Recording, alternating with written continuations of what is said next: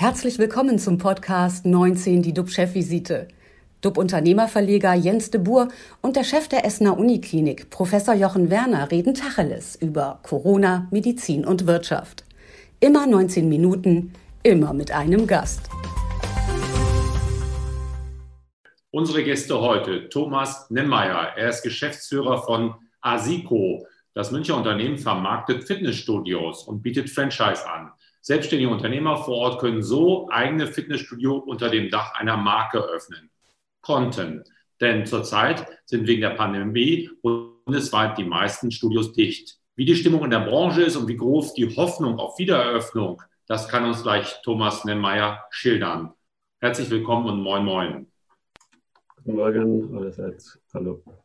Als weiteren Gast begrüße ich Ertan Özdil. Er ist Gründer und Gesellschafter von VClap. Die Software sorgt dafür, dass Unternehmen ihre Kunden besser verstehen können und macht die Lieferung von Waren und Dienstleistungen einfacher. Özdil engagiert sich auch bei der Initiative Leaders for Climate Action. Sein Unternehmen soll künftig emissionsfrei arbeiten, auch dank modernster Technik. Über die Digitalisierung sagt er, Menschen haben Macht darüber zu entscheiden, inwieweit Technologie ihren Alltag bestimmt. Guten Morgen, Herr Ertal Özdil. Schönen Morgen zusammen. Bevor wir mit Ihnen beiden über Unternehmertum, Chancen nach dem Lockdown und dass wir die große Party, die Roaring Twenties, wieder aufleben lassen, sprechen, zurück zu dir, lieber Jochen. Was ist denn aktuell mit den RKI-Zahlen und was beschäftigt dich heute besonders? Ja, heute am Tag 199 des deutschen Lockdowns vermeldet RKI 11.000 Neuinfektionen. Das sind 3.800 weniger als vor einer Woche. Die Sieben-Tages-Inzidenz ist weiter gesunken, jetzt auf 73. Bei uns an der Essener Uniklinik versorgen wir 65 Covid-19-Patienten stationär, 27 davon auf den Intensivstationen. Leider ist gestern wieder ein Patient im Zusammenhang mit dieser Erkrankung verstorben. Was mich beschäftigt, ist eine gestrige Meldung, nämlich, dass erste Hausärzte in Nordrhein-Westfalen von den Corona-Impfungen wieder Abstand nehmen. Teilweise erleben sie extrem aggressive Stimmungen, gerade bei der Terminvereinbarung. Ähm, das ist natürlich alles verständlich. Der Wunsch nach einer Impfung ist groß, nach der Erstimpfung, aber die Hausärzte müssen dann auch wieder die Zweitimpfung natürlich berücksichtigen und da sind äh, Konflikte vorprogrammiert. Das ist ein System, das jetzt an die Grenzen kommt im Bereich Hausarzt, was ja auch verständlich ist wenn wir überlegen, dass die Hausärzte ja primär ja mal ein, für die äh, Regelversorgung ihrer Patientinnen und Patienten zuständig sind. Das ist auch immens viel Arbeit. Aber wir müssen jetzt Ruhe bewahren, weil ja zusätzlich auch Fachärzte immer mehr impfen, die Betriebsärzte kommen dazu, auch die äh, Ärzte für die Privatversicherten äh, kommen in die Impfung rein. Also insgesamt ja ein gutes Zeichen. Und Letztendlich wird das wieder ein Thema werden. Wie geht es mit der administrativen Situation um? Wie weit sind wir im digitalen Bereich? Und äh, wir müssen aufpassen, dass wir da nicht zu schnell an die Grenzen kommen. Das geht dann um Terminvereinbarung. Ich glaube, es ist ganz, ganz wichtig, dass alle nur einen Termin vereinbaren, denn ansonsten, wenn sie mehrere Termine haben, dann bekommen andere dadurch im Zweifel keine Impfung. Und natürlich muss man sich auch die Frage stellen, wie ist die Impfbereitschaft im Moment überhaupt? Da gibt es eine aktuelle Untersuchung von äh, zu, ähm, die sagen, dass 74 Prozent der Bevölkerung sich impfen lassen will, der über 18-Jährigen. Das sind 10 Prozent mehr als bei der Ersterhebung am 27. Dezember 2020. 19 Prozent lehnen die lehnten damals die Immunisierung ab. Das sind heute 15 Prozent, also hat auch abgenommen entsprechend. Und der Anteil der Unentschlossenen ist in dem Zeitraum von 16 auf 11 Prozent gesunken. Also insgesamt, ich bleibe dabei, sind wir auf einem ganz guten Weg. Wir müssen die Ruhe bewahren. Und natürlich haben wir noch das eine oder andere Problem zu lösen. Aber wir haben ja auch noch einigen Stoff für die nächsten Sendungen. Heute freue ich mich auf unsere beiden Gesprächspartner. Bevor wir damit beginnen, noch jetzt zu dir, lieber Jens. Äh, woran denkst du aktuell? Ja, bevor wir darauf kommen, nochmal eine Rückfrage. Glaubst du, dass die Leute deswegen auch anstehen, weil natürlich alle irgendwo in Urlaub wollen und sagen, Mensch, wenn ich dann in Urlaub gehen kann und dadurch fallen ja viele Beschränkungen dann weg, ähm, muss ich jetzt eine Impfung haben, dass da der Druck auf den Kessel nochmal erhöht wird? Ja, also das Urlaubsthema ist ein riesiges Thema, weil da natürlich viele für sich sehen, wenn ich doppelt geimpft wäre, dann können wir ungehindert in Urlaub fahren. Ähm, und wir müssen eben aufpassen. Deswegen glaube ich, ich hatte es ja auch in der letzten Woche besprochen, es ist trotzdem wichtig, ein Regelwerk zu definieren, damit äh, die Menschen einfach wissen, woran sie sind. Und äh, trotzdem gibt es ja immer noch die Tests, die Antigen-Schnelltests. Es gibt die PCR-Tests. Es gibt ja auch viele, die mit dem PCR-Test in den Urlaub fahren können, sodass man ein bisschen den Druck äh, seitens der Impfung rausnehmen muss. Und dann haben wir das Riesenthema des EU-Impfpasses und des äh, äh, elektronischen Impfpasses, der dann in Deutschland kommen soll. Ich glaube, es wird alles dauern. Da sind viele im Urlaub gewesen. Und deswegen, man wird irgendwie damit leben müssen. Aber das wird alles ganz gut werden. Ja gut, bei den Tests wird es so sein, äh, ich habe das an der Nordsee gesehen, dass die Schlangen vor den Bussen und vor den Testzentren immer länger werden, damit man 24 Stunden dann getestet dann am normalen Leben teilnehmen kann. Das heißt aber, dass ich erstmal verzichten muss, zwei, drei Stunden am Tag von meinem Urlaub, weil ich wieder anstehen muss. 24 Stunden gehen schnell vorbei. Also von daher kann ich gut verstehen, dass äh, mal, das Bedürfnis groß ist. Letzte Frage nochmal. Gibt es bei euch in der Klinik ähm, sagen wir, Patienten, die äh, unter der Impfung leiden. Äh, man ist, ist doch relativ ruhig, was sozusagen äh, die, ja, die Krankheitsbilder anbelangt, was die Krankheitsbilder anbelangt, durch, nach, nach Impfungen. Also absolut. Es gibt natürlich die Impfreaktionen, die ja auch erwünscht sind, letztlich als Zeichen für ein funktionierendes Immunsystem. Und dann gibt es die wenigen Komplikationen. Darüber hatten wir mehrfach gesprochen. Die gibt es auch weiterhin ähm, und zwar eben mit den beiden Impfstoffen AstraZeneca und Johnson Johnson. Aber das ist ein ganz kleiner Teil für eine definierte Gruppe. Ähm, deswegen, ich glaube, das sollte man auch nicht äh, jetzt irgendwie wieder äh, hochkochen, das Thema. Wir sehen im Krankenhaus damit äh, keine relevanten Verbindungen. Also mich beschäftigt eben, was passiert nach dem Urlaub. Und da habe ich gestern mit zwei äh, Marketingmanagern gesprochen von großen Firmen und äh, die stehen in den Startlöchern.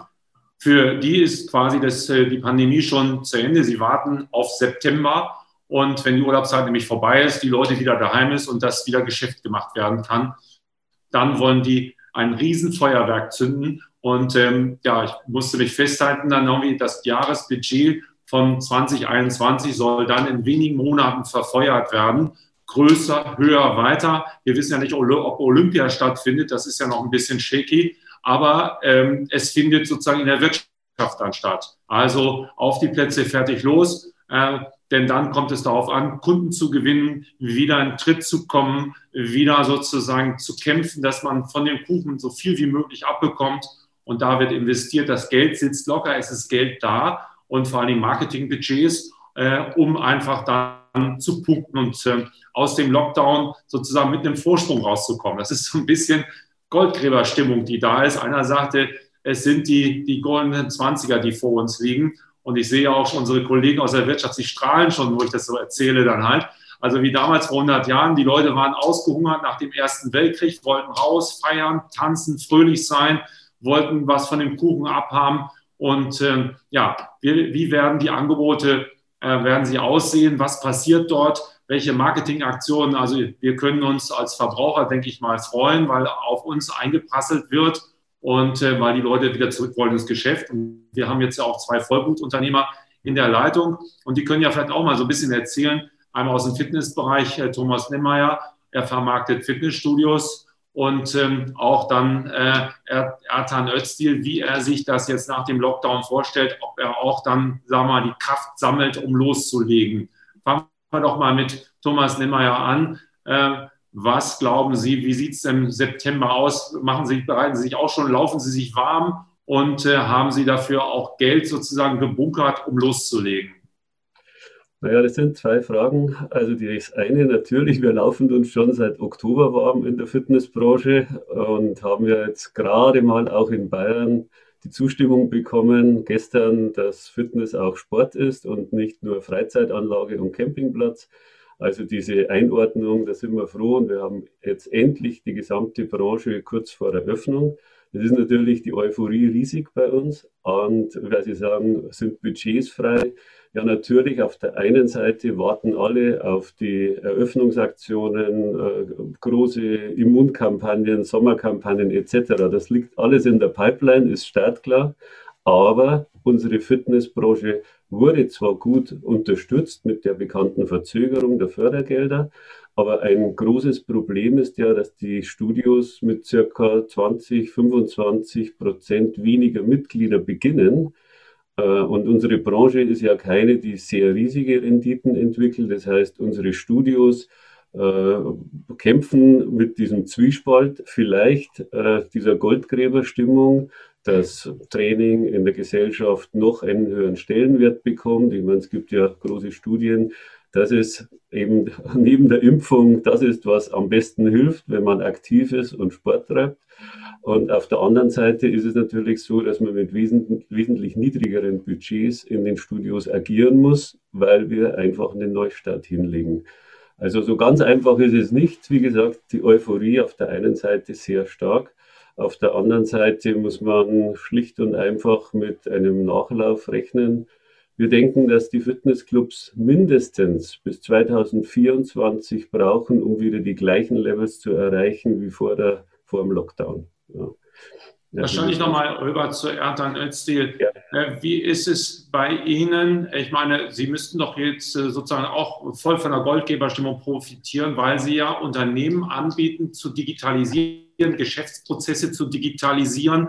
Das heißt eben, keine Ahnung, das Faxgerät, was Jochen ja so sehr liebt, aus dem Fenster zu schmeißen und dann zu sagen, das können wir jetzt alles äh, per Smartphone machen, das können wir jetzt alles ganz anders darstellen. Wie ist sozusagen Ihre Aussicht auf den September? Ja, also die, die Aussichten sind rosig für uns, aber die waren schon auch in der Vergangenheit rosig gewesen. Also wir hatten direkt nach dem ersten Lockdown so 14 Tage, wo, wo man gemerkt hat, die Leute sind in Schockstarre und äh, die Webseitenbesucher sind runtergegangen. Man hat gemerkt, die Menschen haben jetzt andere Themen, mit denen sie sich beschäftigen. Aber in der Tat, 14 Tage später waren wir wieder auf so einem normalen Niveau und ähm, wir sind Treiber der Digitalisierung und wir sind auch Profiteur der Digitalisierung. Also ich habe keine besonderen Pläne jetzt für September und auch kein extra Budget aufgelegt, dass wir da Gas geben. Wir geben die ganze Zeit schon Gas. Ähm, also wir, wir sind tatsächlich äh, eines der Unternehmen, die eben Mittelstandsunternehmen dabei hilft, ihre Digitalisierungsstrategien voranzutreiben. Insofern ändert sich für uns jetzt erstmal nicht viel. Jochen, gibt es bei euch ein Projekt, wo du sagst, das ist jetzt erst möglich geworden und jetzt habe ich das Mindset in meiner Klinik dafür, dass wir das jetzt äh, äh, anschieben und dass wir da digitaler werden?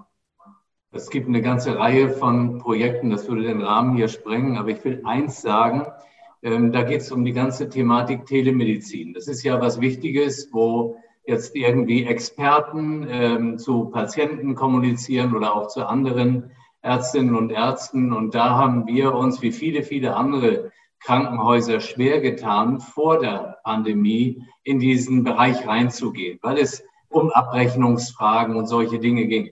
Dann kam Corona und dann haben wir es scharf geschaltet. Wir haben einfach gemacht. Und mit diesem Machen haben wir Erfahrungen gewonnen. Es ist heute nicht mehr wegdenkbar. Und so wird auch dieser Bereich Telemedizin mit Covid erheblich an Bedeutung gewinnen. Die einen gewinnen, die anderen verlieren. Thomas Nehmeyer, wenn Sie jetzt an Online-Fitnesskurse denken, äh, haben Sie da Schweißperlen auf der Stirn, weil Sie sagen, da kann ich ja gar nicht mehr meine, meine äh, analogen Fitnessanlagen auslasten? Oder wird sich das hybridmäßig geben? Oder ist das einfach ein Strohfeuer in diesem Bereich? Also immer im Wohnzimmer zu sehen, zu sitzen und da irgendwelche Kurse zu machen, dass die Leute sagen, nee, das mache ich doch nicht weiter. Nee, also natürlich ist das Thema Online-Training oder mehr noch, was Sie gerade angesprochen haben, als Schlagwort hybrides Fitnesstraining, also die Kombination aus Training im Studio und Training zu Hause, äh, hat einen anderen Stellenwert bekommen. Es gab es natürlich in der Branche bei uns bereits seit einigen Jahren. Es ist jetzt nicht ganz neu, aber natürlich ist es ein völlig äh, verstärkter Impuls gewesen und viele haben zu Hause im Wohnzimmer trainiert. Wir haben unendlich Klickraten, speziell auch, äh, ich sage mal, in der Fortbildung, im, im Wechsel von Präsenzseminaren zu Webinaren, was ja wir bieten für, für die ganze Fitnessbranche, für viele Fitnessanlagen. Also das, der Fortbildungssektor ist natürlich wesentlich digitaler geworden und jetzt für die Zukunft ist klar die Kombination aus Training im Studio, ähm, wobei wir weiterhin überzeugt sind, dass das People-Business, die Persönlichkeit, die persönliche Betreuung, das Menschliche, auch das Treffen im Fitnessclub weiterhin einen sehr hohen Stellenwert hat. Aber natürlich der zweite Part, Online-Training, Online-Kurse, Online-Fortbildungen etc., äh, schon einen, einen, großen Schub bekommt. Und die Zukunft wird sein, dass die Fitnessclubs sich hier noch mehr öffnen und eben hybride Angebote für ihre Kunden anbieten. Und wir haben sicherlich auch die Zeit genutzt, hier viel daran zu arbeiten. Also wir waren vorher schon ganz gut und jetzt sind wir richtig, richtig fit, sage ich mal, mit den Leistungen für die Clubs. Da können sich alle Endverbraucher sicherlich freuen und jeder nach seiner Fasson es so nutzen, wie er sagt, okay, ich habe vielleicht nicht so viel Zeit, ich gehe einmal in der Woche in meinen Fitnessclub, aber ich bin unterwegs, trainiere mal am Wochenende zu Hause etc. Das ist ein gutes Stichwort. Fitness für den Körper, Fitness für Unternehmen wird auch gebraucht. Und da brauchen wir eben, wie gesagt, immer wieder die Digitalisierung. Jetzt rufe ich bei WeClap an und sage, hey, ich habe ja noch ein Faxgerät. Was soll ich denn jetzt um Gottes Willen tun, damit ich digital werde? Was ist denn der erste Schritt und was ist sozusagen das, was alle gerade machen? Ja, also äh, die, die Pandemie war ein Segen für die Digitalisierung in den Mittelstandsunternehmen. Das hat einen absoluten Boom ausgelöst. Und ähm, Faxgeräte gibt es in der Tat bei einigen Unternehmen noch, was mich immer wieder überrascht, dass da wirklich immer noch so gearbeitet wird, insbesondere in den Behörden. Aber erster Schritt ist, ähm, dass, also ich glaube, dass Digitalisierung immer, und nicht immer, aber es ist wichtig, junge Menschen an Bord zu haben. Menschen, die Digitales verstehen, die wissen, wie heute Unternehmensprozesse aufgebaut werden. Ich sehe immer wieder Probleme dann, wenn es eine ältere Generation von Unternehmern gibt, die blockieren und junge Menschen nicht die Möglichkeit geben, einfach mal frische neue Ideen umgesetzt zu bekommen. Also der Mindset muss sich einfach ändern und, und wenn man wirklich sagt, ich will jetzt das Thema Digitalisierung vorantreiben, baue eine Mannschaft auf, die das dann entsprechend umsetzt, dann sind das eigentlich viele einfache Schritte, die man dann umsetzen muss. Ein wichtiger ist natürlich, dass man ein zentrales System hat, auf das man digital dann von überall zugreifen kann, cloudbasierte Dienste, wie VClap beispielsweise haben deswegen ja in den letzten äh, Monaten unglaublich an, an Zuwachs bekommen, weil ich eben unabhängig von meinem eigentlichen Büroschreibtisch von überall arbeiten kann, darauf zugreifen. Ich glaube, das Wichtigste ist tatsächlich seinen Kern des Unternehmens, die wichtigsten Prozesse so in die Cloud zu verlagern, dass ich eben unabhängig von jeglichen Einflüssen ähm, dann von überall arbeiten kann. Es hat übrigens noch einen mega Vorteil, den das Ganze noch mit sich bringt, was wir jetzt alle gelernt haben. Für uns war das ein bisschen einfacher, aber für viele Unternehmer, die merken jetzt plötzlich, wenn meine äh, Lösung nicht mehr im Büro ist, sondern in der Cloud ist und ich kann von überall darauf zugreifen, dann kann ich auch Mitarbeiter überall finden. Viele Branchen und Unternehmen haben das Problem, dass sie Mitarbeiter nicht finden. Wenn ich meine Digitalisierung meines Unternehmens vorantreibe, kann ich auch in ganz Deutschland Mitarbeiter suchen und nicht nur an dem Stand, wo ich bisher aktiv war. Also es bietet einige Vorteile und so schwierig ist es am Ende des Tages gar nicht. Jetzt noch ein konkretes Beispiel, damit wir das besser verstehen. Also ich habe Cloud verstanden, aber was gibt es sozusagen, wo Sie sagen, wow, das ist so ein Aha-Effekt aus welcher Branche, dass es sofort klar wird, das ist die Digitalisierung. Das äh, bringt sozusagen einen klassischen Nutzen für alle irgendeinen Browser irgendwo öffnen und direkt auf die Unternehmensdaten zugreifen können. Das ist so ein Wow-Effekt. Ähm, also nicht mehr hingehen und den PC durch die Gegend schleppen, sondern ähm, das Smartphone nehmen, das Smart TV nehmen, irgendein Endgerät, was einen Browser hat und damit auf meinen Unternehmenskontext zugreifen, ohne dass ich technisch komplex irgendwas aufbauen muss. Das sind die Wow-Effekte, die, die wir immer wieder erleben im Alltag. Das heißt also nicht, schick mir mal schnell per Fax das rüber, sondern ich mache meinen Laptop, mein iPhone auf und dann habe ich die Daten, die ich suche, alle sofort da. Also sind doch gute Aussichten für uns, Jochen. Dann können wir demnächst nach Mallorca ziehen oder wo auch immer hin und können von dort aus arbeiten, weil wir dann sehr flexibel sind. Flexibel müssen wir auch jetzt sein. Es ist 10.20 Uhr, 19 Minuten sind leider vorbei. Es hat Spaß gemacht, zwei kernige Unternehmer in unserer Sendung zu haben, die jetzt loslegen wollen, die aber auch schon losgelegt haben, um uns Zukunft zu bescheren, um uns Fitness zu bescheren, geistige, unternehmerische Fitness und äh, da wird noch einiges passieren. 19 Minuten sind vorbei. Vielen Dank, Ertal Öztil und Thomas Nemmeier. Unsere Talkgäste am Donnerstag sind Thomas Jorberg, er ist Chef der Ökobank GLS und Holger Döner. Er ist Vorstandsvorsitzender bei der Autowaschkette Clean Car. Da bekommen wir dann alle morgen einen Gutschein, damit wir unsere Autos waschen können, um dann im äh, Juni oder in den Urlaub zu fahren mit einem sauberen Auto.